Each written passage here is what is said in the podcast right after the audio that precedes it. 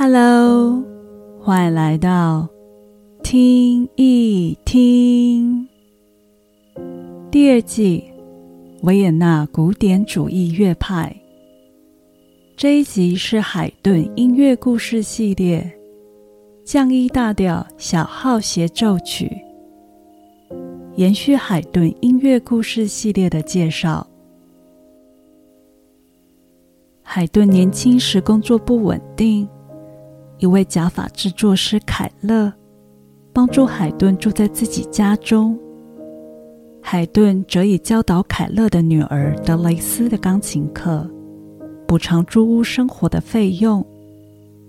长时间的相处后，海顿对凯勒的女儿萌生爱意。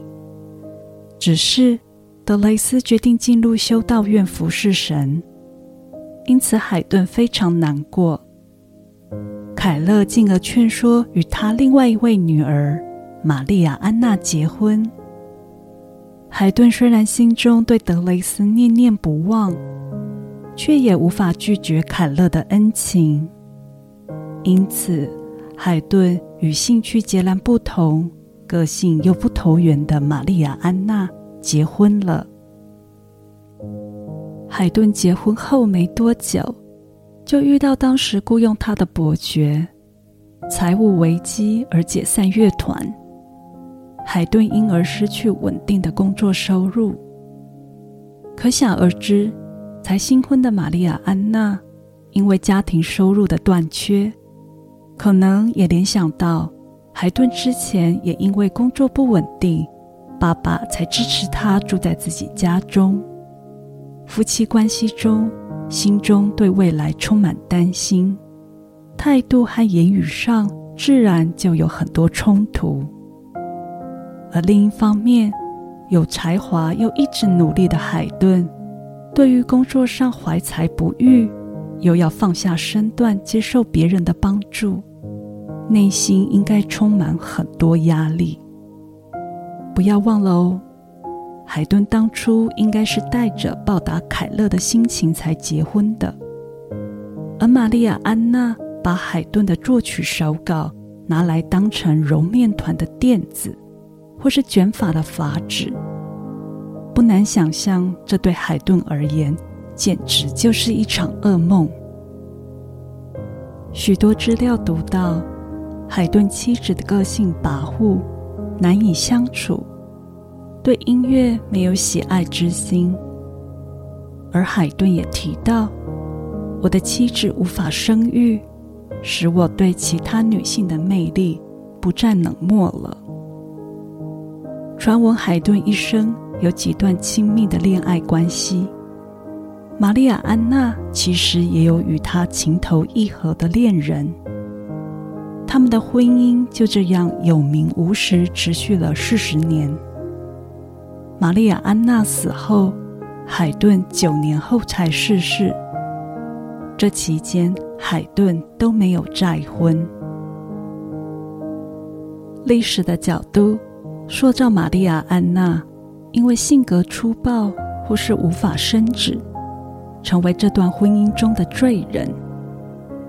也许我们换个角度，原本就没有强烈的欣赏爱意。一位是报答恩情，一位不敢违逆父亲。价值观的不同，就要历练经济不稳定的婚姻生活，这本来就不容易的。现在人们对于离婚都可以视为好的决定了，但在十八世纪，一对天主教夫妻离婚，这是不能被世人和教会接受的呀。海顿在伦敦期间，丽贝卡女士写信给海顿，希望海顿能指导自己音乐课。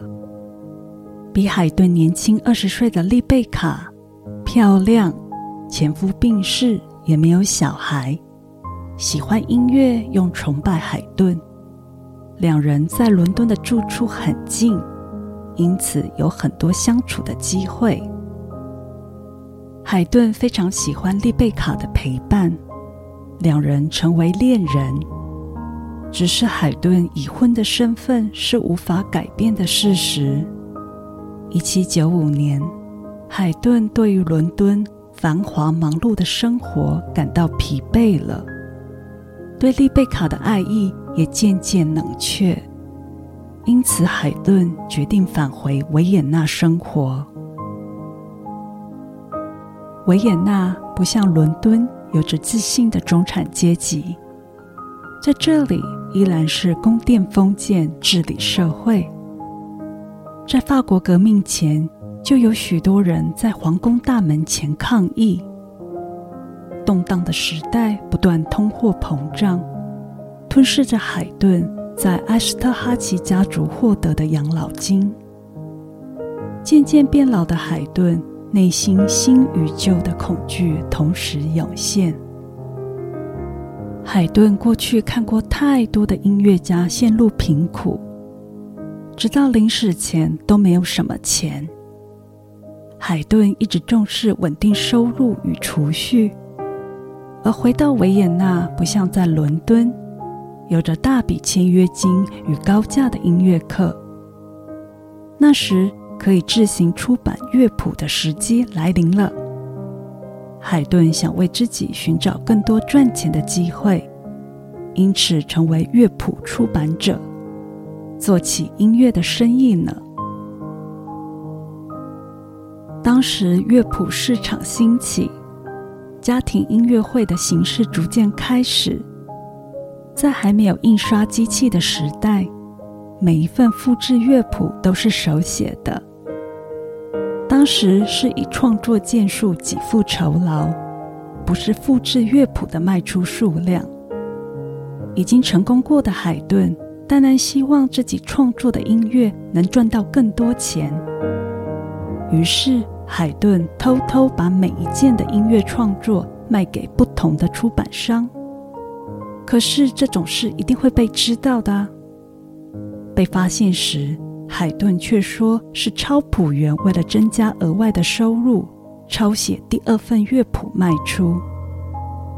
不过后来，在海顿的信件中，他坦诚自己的行为，并也表达这是出版商的过失，你们应该要付我更多钱，这样一份音乐就会属于独家的；或是出版商要想其他的办法，让我在音乐上有更多收益呀。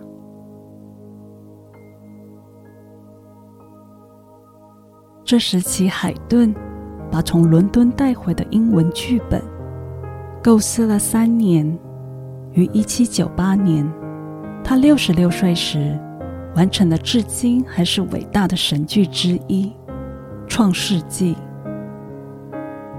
这是一部可以用德语或英语演唱的作品，用三个乐章描绘出上帝一周创世的丰富想象。海顿成熟的创作编曲。让乐团音乐模仿出许多自然景象的音效，演唱的歌手需要高超技巧表达出优美的旋律。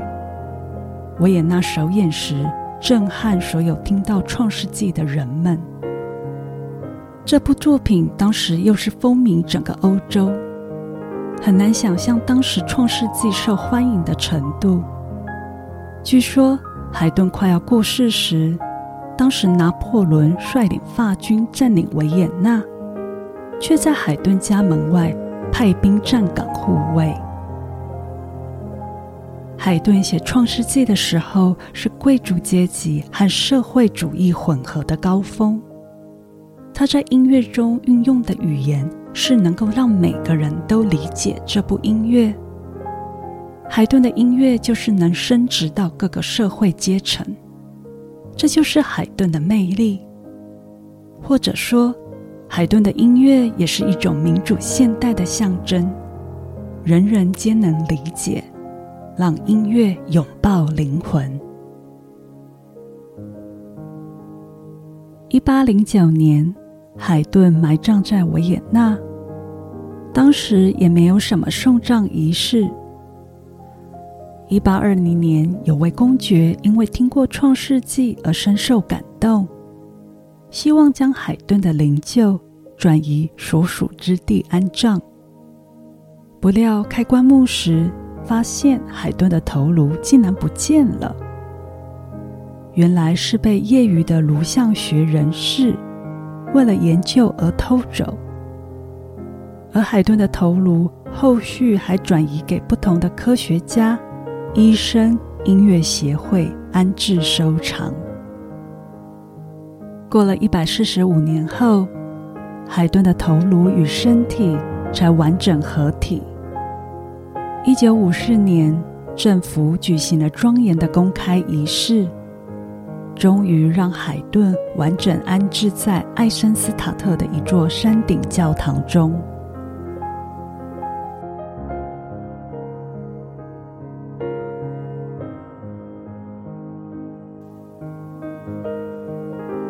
这集的音乐欣赏，海顿降一大调小号协奏曲。这是海顿最后一首协奏曲。当时小号音乐家威丁格委托海顿创作的作品。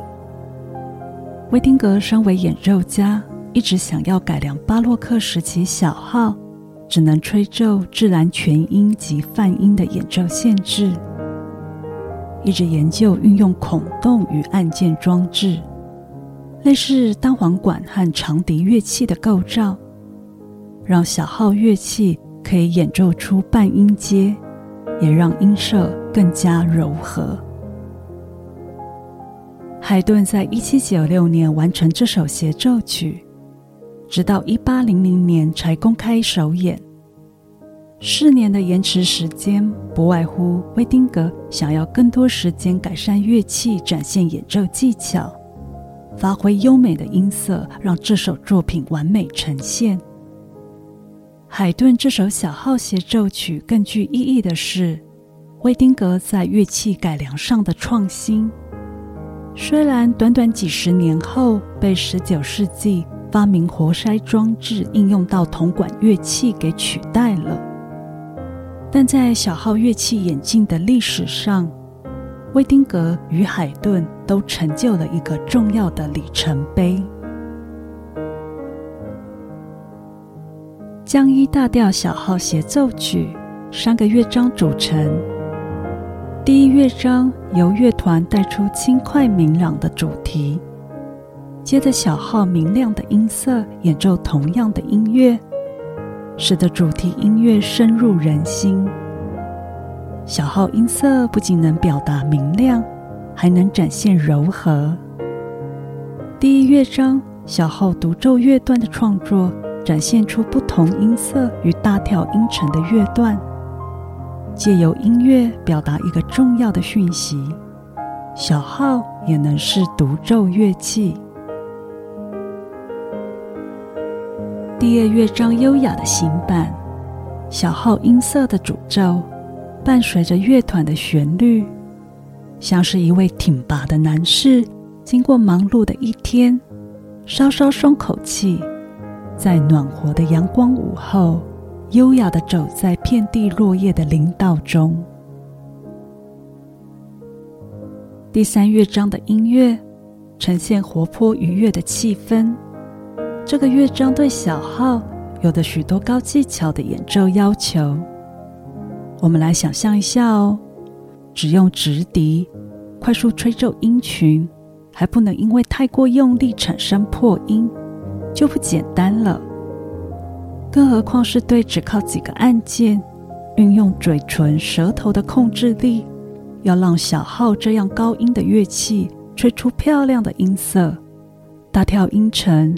柔和的旋律，清楚的单跳、双吐，饱满不能破音的音色演奏技巧，这有多么困难呢？